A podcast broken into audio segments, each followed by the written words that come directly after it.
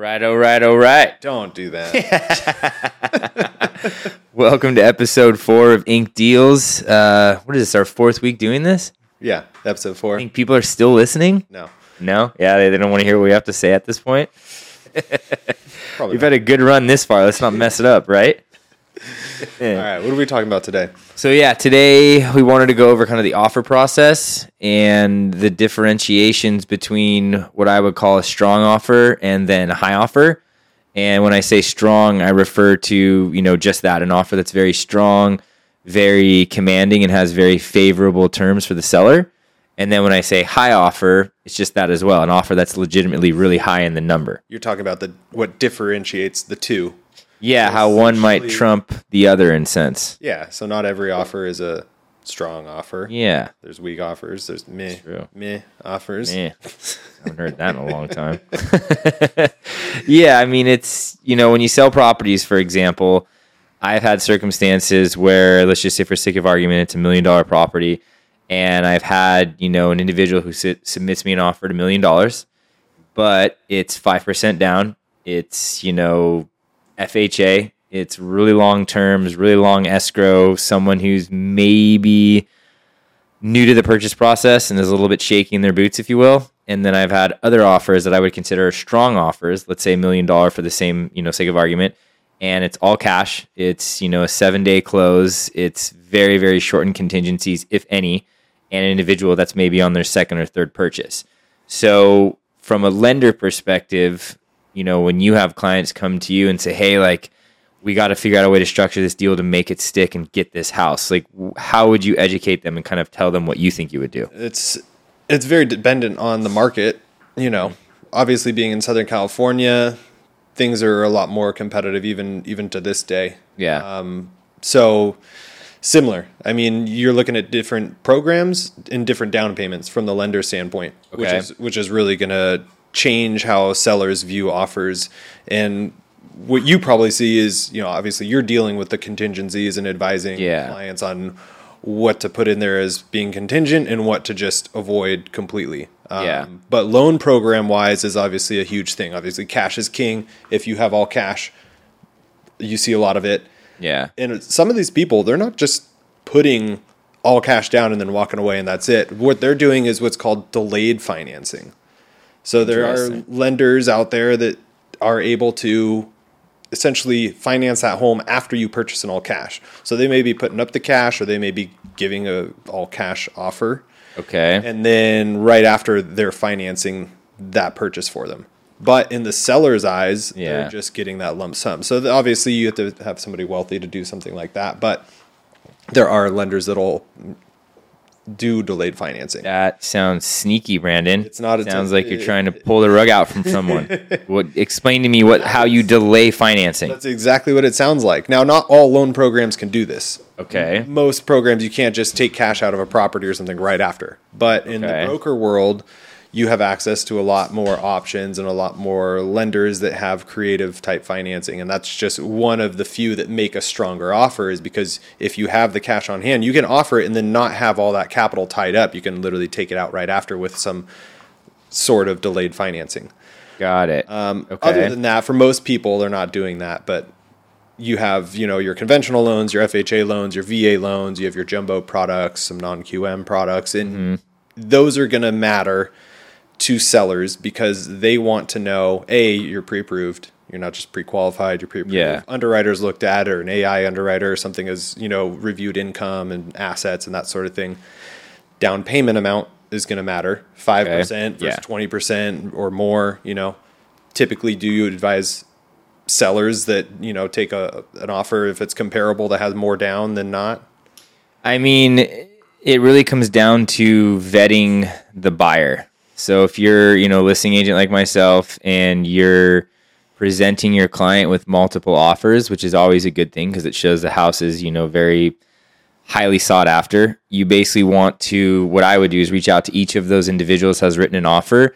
If it's been rep- being represented by an agent, talk to the agent, ask them like, "Hey, you know, is your guy legit basically? Like, is his, his Right. debt to income ratio solid? Does he have, you know, kind of a wishy washy sense? Have you been writing offers on a bunch of properties? Yeah. Have you fallen out of escrow on any properties? Proof You- of funds is a big exactly. too, does the guy have money? You know, does he have 15 car payments? Whatever the situation is, you need to get to not only the fundamentals, but basically like the brass taxes, is what I call it, and understand exactly what the motivation is for that individual and if they have the ability to buy the property. And then once you kind of create a story for each of the clients, then you basically, you know, project that to your client, the seller, and say, hey, this guy's rock solid. You know, he's got one car payment, he's got a family of four, everything else is paid off. He wants the home. You know, this is the only property they're writing an offer on. They need to get it. They're willing to put down more money if they need to, et cetera, et cetera. So, to kind of piggyback off of that, when you have a buyer come to you who you're writing a loan for them and they say, is it smarter to put down 5% or 25%? You know, because I need to get this house. How do you kind of explain to them which is a better way to go? I mean, it's it's similar. If you're talking Yeah. to someone that's you know bidding on houses that are in that really competitive. I mean, everything's competitive here, but especially that you know eight hundred thousand to one point five, which is Yeah. an average house in Southern California. Um, They're on Kansas anymore. very competitive market, so you want to make it as strong as possible. And Yeah. typically, you know, the more down, the better in in that regard. But Okay. that's where loan program comes in too. Like, Makes sense. lots of sellers will go for a conventional loan over an FHA or a VA, VA loan. And it's not so Okay. much necessarily the financing, although typically most people with good credit are going to be leaning towards Yeah. a conventional loan. Unless they're veterans, then they'll go with the VA. So, and correct me if I'm wrong, but an FHA loan is generally 3% down. Anything conventional, I mean, you can put anything over 3%. So 5, 10, 15, 20, say in There's- increments of 5%. Generally, so three and a half percent is is generally the FHA down payment. Now, there's programs where you don't need a down payment and you can have like a small second mortgage. And Interesting. the three and a half percent down, so you're literally 100% financing on FHA. Got it. Again, it's not typical, but it's they're out Yeah. there. Yeah. Conventional, there's a lot of lenders now that are, I mean, 1% down. Some of them are using down payment assistance programs Yeah. and that sort of thing, but th those are going to what's what's going to separate those offers and make them weaker. Although for buyers that need it, Yeah. obviously it's a great thing, but if you're if you're using a down payment assistance program and say you're offering 700 grand for this house and you're you know putting the bare Mm. minimum down using down payment assistance and you have another offer almost the exact same with 20% down Yeah. nine times out of ten that seller is going to go with the down payment because Obviously. have to deal with that down payment assistance program and if it's going to take longer and if they're approved Yeah. or not with this program is it a grant like second mortgage it's just it adds more layers Yeah. to it and sometimes you know So layers aren't necessarily a good thing when you're it overcomplicates it and it just stacks and stacks and stacks. So, scenario for you I'm an agent. Your client is coming to me to buy a property I have listed. They are an FHA, 3.5% down. They, you know, obviously they're not really sharing a lot about their finances, but I've seen what they're making. I see their debt to income, things to that degree. And then I have another offer. It's conventional, it's 25% down. That one is a little bit lower in price than the FHA one as a lender, how would you pitch me as a listing agent to accept your client's FHA offer over this higher down payment offer? right and that's the the thing obviously you want to highlight that it's a higher offer Yeah.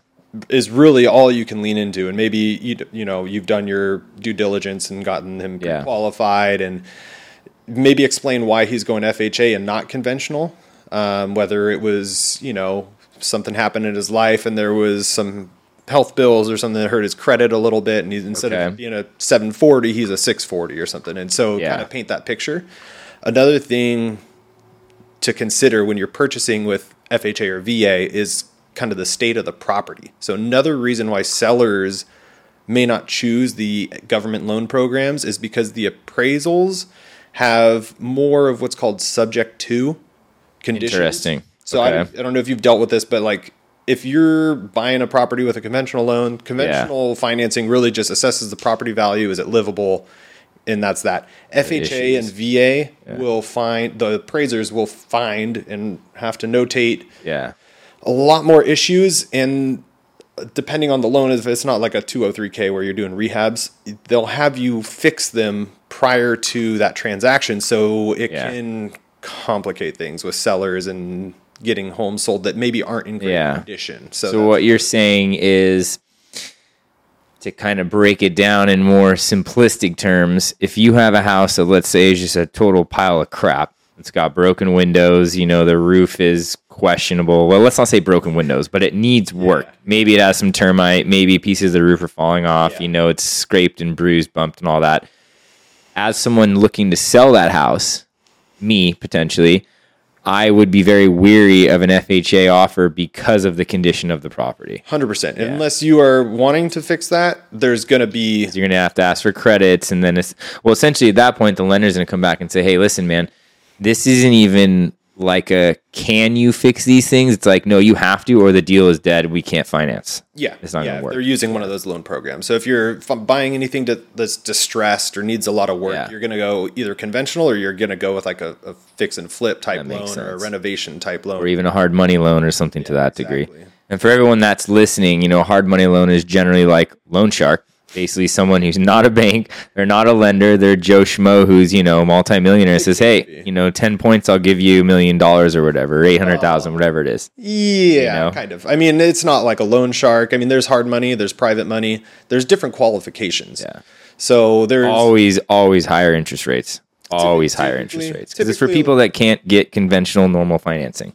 Typically, I mean, there's still loan programs out there that are like 1099 based, bank statement based, asset depletion, and the interest rates aren't a lot worse or anything, but they're not as low as conventional. Yeah. they're not back, they're not Fannie Freddie backed loans. Um, but that's not to, to, to say that like every hard money or private money loan is bad. It just Yeah. depends on the scenario. And some of them, like if you're doing investment properties and uh, DSCR is super popular, where it's like a debt service coverage ratio. Okay. If you're doing investment properties, you don't have to worry about like your debt to income ratios and all that jazz. You literally just take the rent versus the expenses and Okay. qualify it based on there. And and usually they're interest only. So if you're getting cash flow monthly, it Yeah. could help your cash flow because your payments are going to be. low. So you've talked about a lot of different types of loans. you know, very confusing to a first home time purchaser, even maybe a second or third or even an investor. 100%. So with that being said, what do you think are the top three types of loans that are the most utilized in, in standard residential purchases? We're not talking about fix and flip. We're not talking about multifamily income producing ones, just standard residential. I mean, the top con- three? Conventional is going to be number one, especially in Southern California. You know, let's talk Yeah. about where we're at. You see conventional Yeah. financing all the time. You see jumbo financing, yeah. which you know isn't necessarily non-QM, but can be. And with conventional, people are always worried about, you know, uh, mortgage insurance. So as long as you put down 20 or more percent, you're generally not going to get hit with mortgage insurance. Yeah, and there's other ways around it too. You Yeah. can do lump sum, and you can get credits from the seller for it. So there's Mm-hmm. there's different ways to handle the mortgage insurance. Um, and then FHA, VA are your other two, you know, standard Yeah. loan programs. Um, but VA sounds cool. What does that mean? It's for veterans only. Oh, so unless you, and see, you have to serve in the army, basically Navy, whatever, and then uh, Yeah, I active think- or past duty that's zero percent down, isn't it? can be. Yeah. Can be. Okay. Cool. Yeah. And are the, and when you are utilizing a VA loan with a zero percent down payment, are the interest rates really high? No, not really. I mean, there's there's what's called loan level pricing adjustments based on a lot of different Okay. factors: credit score, loan to value, type of property, all that kind of stuff. Which you know, talk with your lender about. But yeah. Um, no, it's not. Especially with VA programs, those kind of adjustments don't really happen so much with the amount you put down. So Got it. There's going to be you know slight, but it's not going to be like a, a Astronomical difference. yeah, it's not going to be Yeah, like a full makes sense. percentage difference or anything like that. So I know we spoke about when we first started contingencies and you know I wanted to speak a little bit on that because I know those are very very important when it comes to submitting any purchase agreement on a property, right? Whether it's commercial, residential, duplex, fourplex, income producing, whatever. So for our viewers essentially that don't have any idea about a purchase contract, the three most important pieces in my opinion are your contingencies.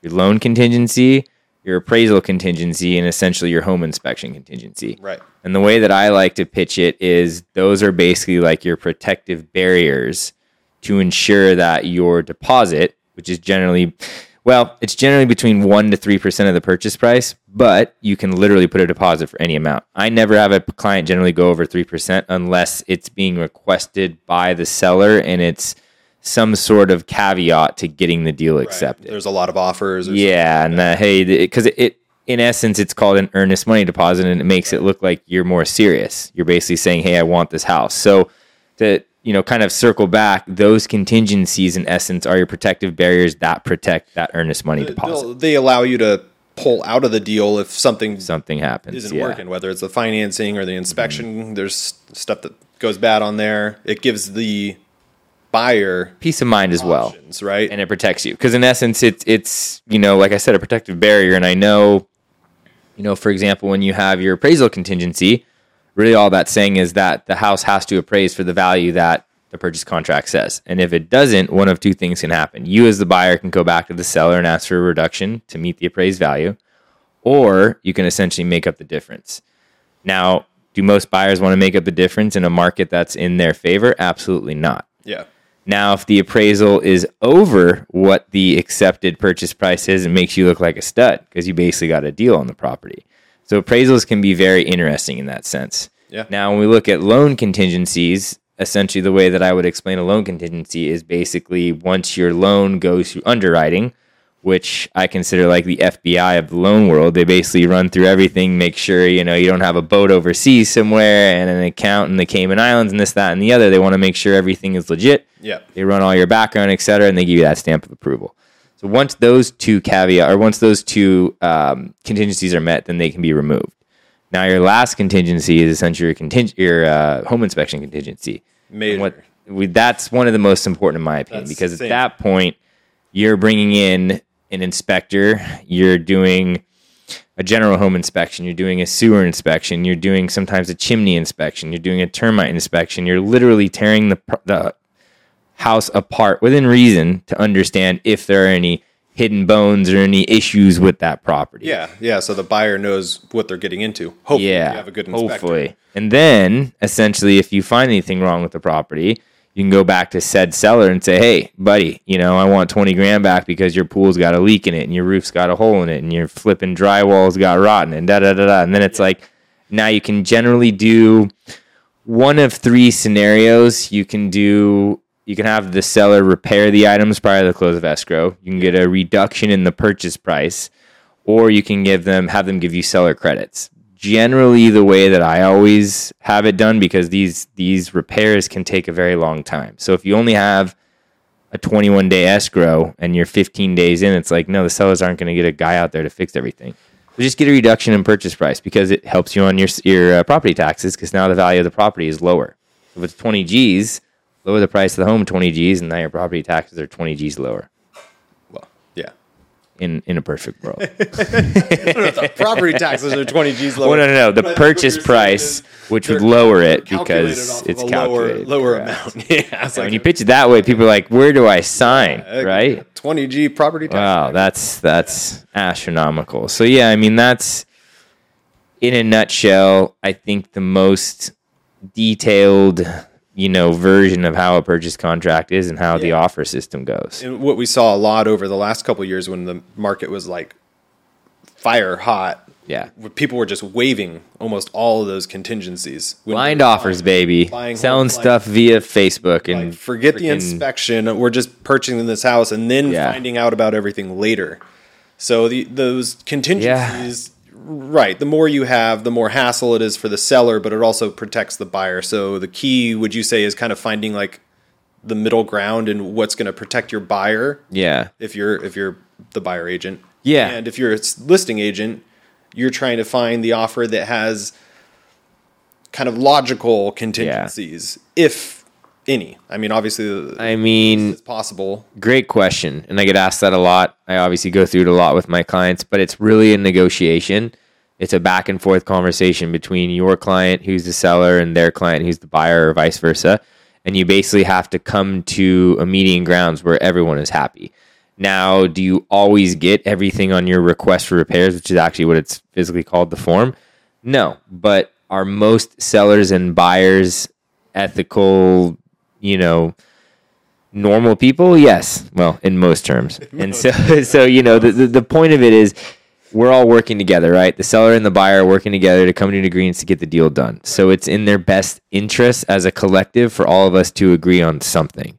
So the way that I always pitch it is like whoever you're representing, whether it's seller or buyer, your client wants to feel like they've won. They've won something. Right. So if you come back to me and say, "Hey, great news, man!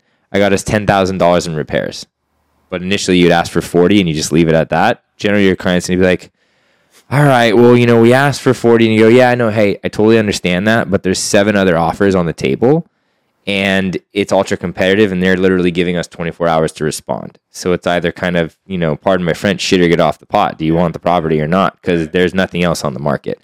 So you've just got to frame it. You know, you've got to create a story, like I said earlier, and you have to frame it depending on what the market's doing.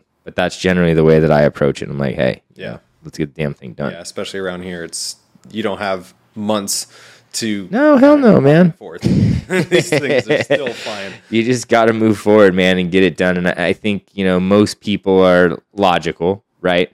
You've already gone through, let's say, a 30 day escrow. We're on day like 21 and we're making this last negotiation. Like, very worst case, if no one can come to an agreement, you go back to the drawing table and now the property's back on the market and you got to redo this whole thing again. Yeah. It- it- sometimes selling a home can be a nightmare with all the ups and downs. And, you know, I got to be out of my house every 20 minutes for someone to see it and open houses and yada yada. So Yeah, it's pain. you got to frame it as well. Like, hey, do you really want to go through this shit show again or do you want to call it a day? Yeah, You know? Yeah.